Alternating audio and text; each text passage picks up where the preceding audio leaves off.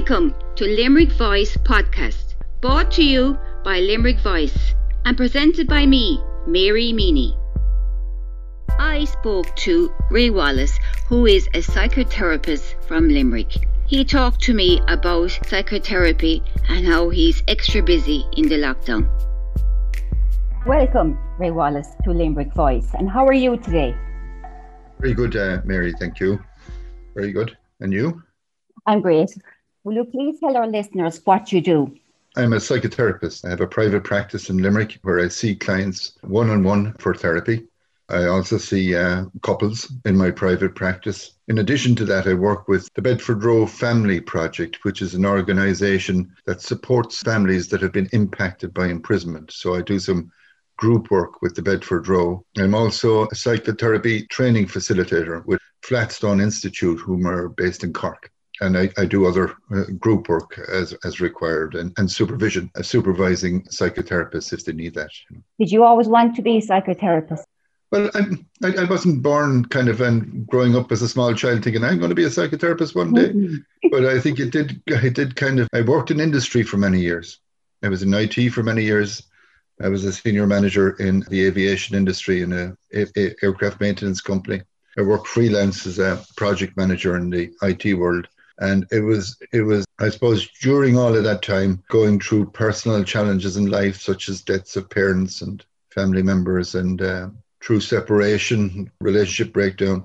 Of course, I was always curious about myself and curious about the world, but I started to look at what's going on here, really. So I ended up uh, doing a foundation course in counseling. And this was going to help me in my work in industry as well, because it would help me relate with people. And so I found that very interesting. Now, I didn't jump into psychotherapy, although other friends and colleagues were encouraging me to do so, but I didn't jump into it. A couple of years after that, I decided to maybe do a year of psychotherapy training and see how that goes. But I ended up doing the whole lot, uh, the full, and I got my qualification as a psychotherapist. So I think it's really, I didn't set out wanting to save the world or wanting to help people. No such noble ideas as that but really kind of to reflect on myself and where I was going and what I was doing.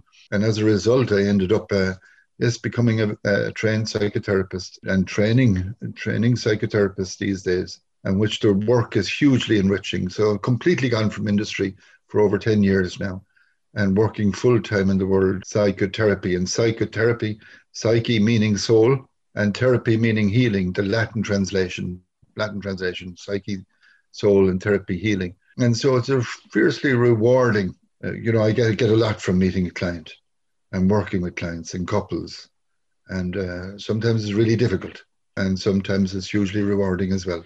So what drew me into it, I suppose, my own pain and suffering, as well as a, an internal kind of compass or dial that wanted me to understand, understand myself better. And what's the difference between counselling and psychotherapy? Oh, yes, which is often asked by people. You know, well, counseling is really like if you go to a counselor, your, your counselors are, are trained to a, to a degree. The type of training I've done, or how I've trained to be a psychotherapist, is through experiential training, which means I've had to go and really look at myself and all the wounds and all the influences that influenced me as a child growing up and work through all my biases and struggles and what have you. You know, a, a counselor doesn't have to go to that depth. So you can go to a counselor if you like for in a, in, and a counselor will advise you or go into an advisory capacity. And often it's kind of fixing a thing at a surface level. Psychotherapy is going at the deeper issues and you know how you relate in the world and what has you relating that way in a non-judgmental way in a very supportive way. Psychotherapy is about you growing in self awareness. And as you grow in self awareness, you grow to have choices. You start to see more choices. You hopefully grow in more self acceptance. So, growing in self awareness, growing in, in, in, understanding your choices, and growing in self acceptance, accepting yourself for who you are and how you've become this person. Ultimately, it's about growing in love and uh, really getting a great sense of um, love, love for yourself, and love for those around you as well. So it's a very healing process. So psychotherapy, whereas counselling, as I say, is at a higher level and operating more in advisory capacity and supporting that way. So it's appropriate too, but at a different level.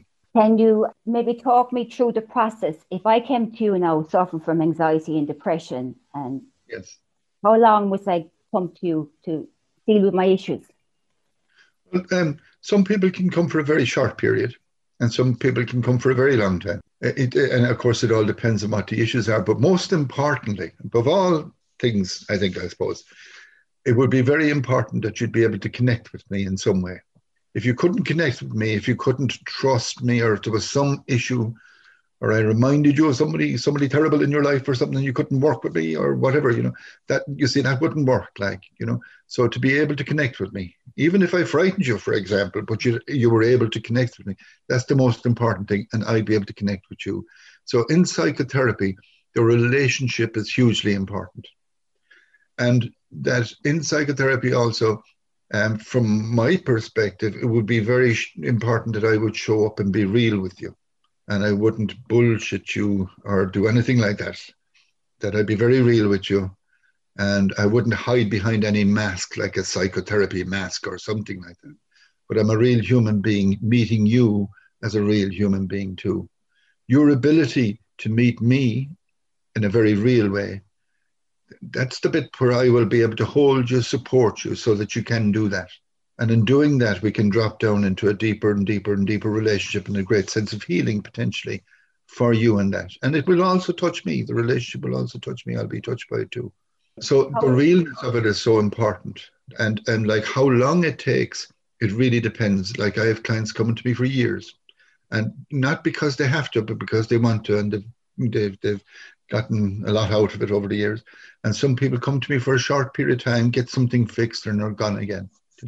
So it depends. And how would you cope with transference or counter transference?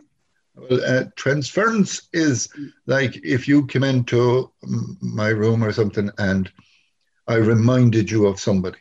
I remind you of uh, your father, whom you just really don't like at all, never got on with. And so you can have a transference. I'm reminding you of him. So you're transferring your feelings of your father onto me. That's transference. So when if you come in and you're feeling angry with me, I have enough of work done on myself, I suppose, and enough of uh, experience in psychotherapy to hold your anger without judging you and unpack it and understand where it's coming from. And that's the beauty of psychotherapy or a good therapist to be able to hold you and do that without without the therapist getting angry or defensive back. Now, if during the session I was feeling something towards you, I was getting angry or something like that, it's my job to hold that for myself and then bring that to my supervisor where I can unpack that. I was working with Mary yesterday and this anger suddenly rose, or this strong love for her really rose up quite passionately. And I don't know where it's coming from. And I'd work that through with my supervisor. We'd unpack it so that when I come back to you the next time, we are clean and we have a clean relationship and I can talk to you again cleanly. The first instance where you're transferring onto me, that's transference. The second one is counter transference. I won't be aware of it, you see. I won't know. That's the nature of counter transference. I don't know what's blocking me with you. But I know enough as a therapist, and I know enough as my internal supervisor will say, there's something blocking me here. So there must be a counter transference. I have to go and find out what it is. Are you busier now in the lockdown? Am I? Yes, I'm very. Yes, I'm very, very uh, busy at the moment. I've a uh, uh, very steady client base, and and uh, yes, I am very busy. Yeah. You think the pandemic made things worse for people? I think it's having a great, if you like, vicarious impact on people. People, it's outside of people's awareness sometimes how it creeps underneath and creeps into their system. I'm seeing it in couples counselling in particular, and a lot of couples coming at the moment, and it's it's because uh, maybe they've been out of work and all that and running around in their lives, and now they're not doing that anymore because of the lockdowns and what have you, and they're brought in to face one another and really look at some of the issues that are going to. And sometimes that's very stressful for couples. They can't do it on their own, so they come to couples counselling to help unravel that. If you notice, there's a lot of there's a 17% or something like that increase in domestic violence at the moment. You know, so it is having a real impact. And people themselves are feeling lost and rudderless as a result of the pandemic and lockdowns. And sometimes they're acting out and, and, and they wonder, why am I acting this way? I'm getting angry and I don't know why I'm getting angry. I'm losing the plot and I don't know what's happening. And it's, it's, it's all part of what's going on in the environment and the, at the moment. Of course, it's impacting people. And it's a fiercely fearful time in society.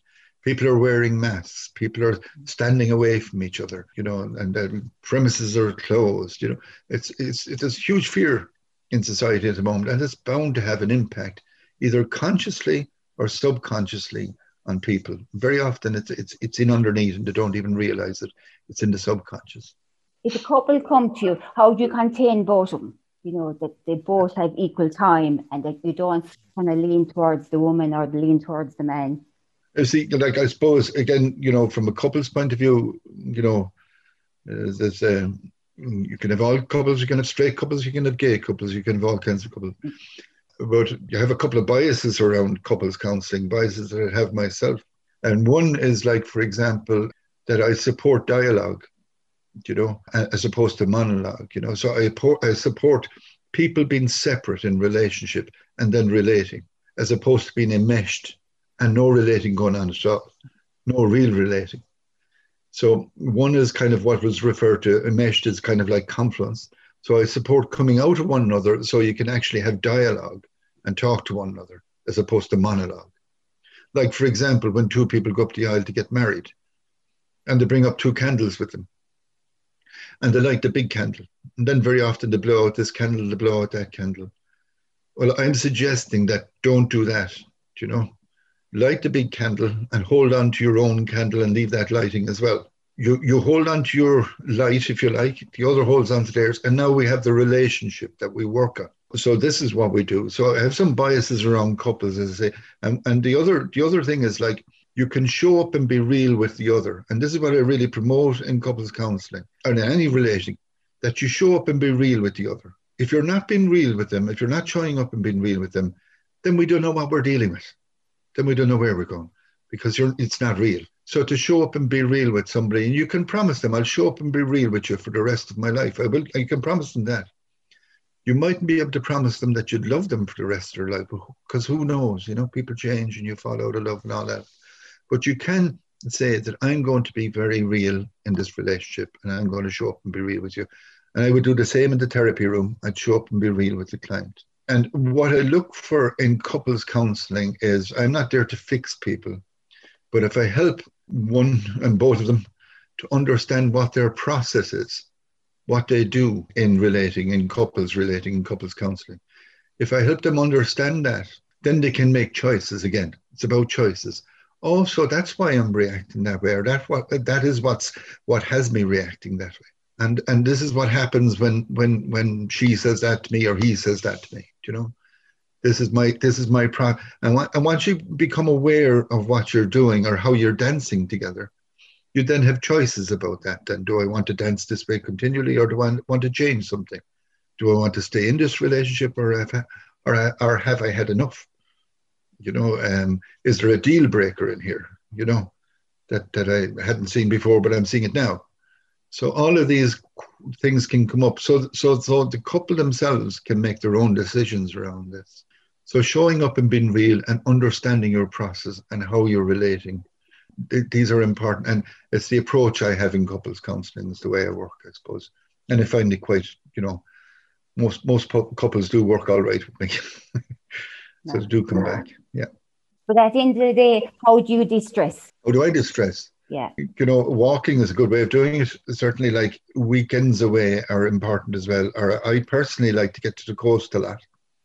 Uh, so if i can get down by the coast and have a nice lunch and have a good walk on a beach it helps me to detox if you like you know. And weekends if i can get away for a weekend along the coast again i'll, I'll do that. Physical exercise is good. Getting out whether it's out for a walk or out for a cycle or out for a swim. Any of these things like personally i, I like to go go to, to do some sailing. Uh, I like sailing. And again, it's out in the water and it's out in nature, and I love that. I also like going to a match, like a rugby match. And I can roar and shout at a rugby match. Like a lot of my work is very reverent work, you know, and working in a very reverent way.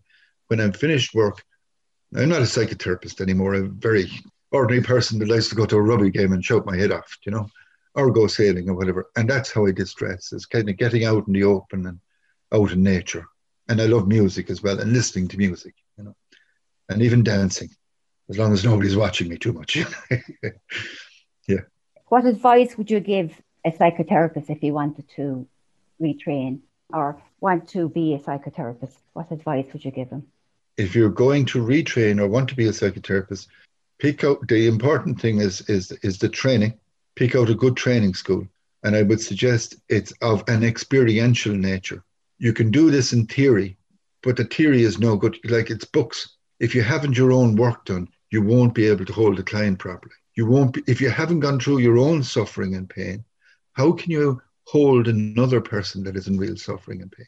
You can't do it.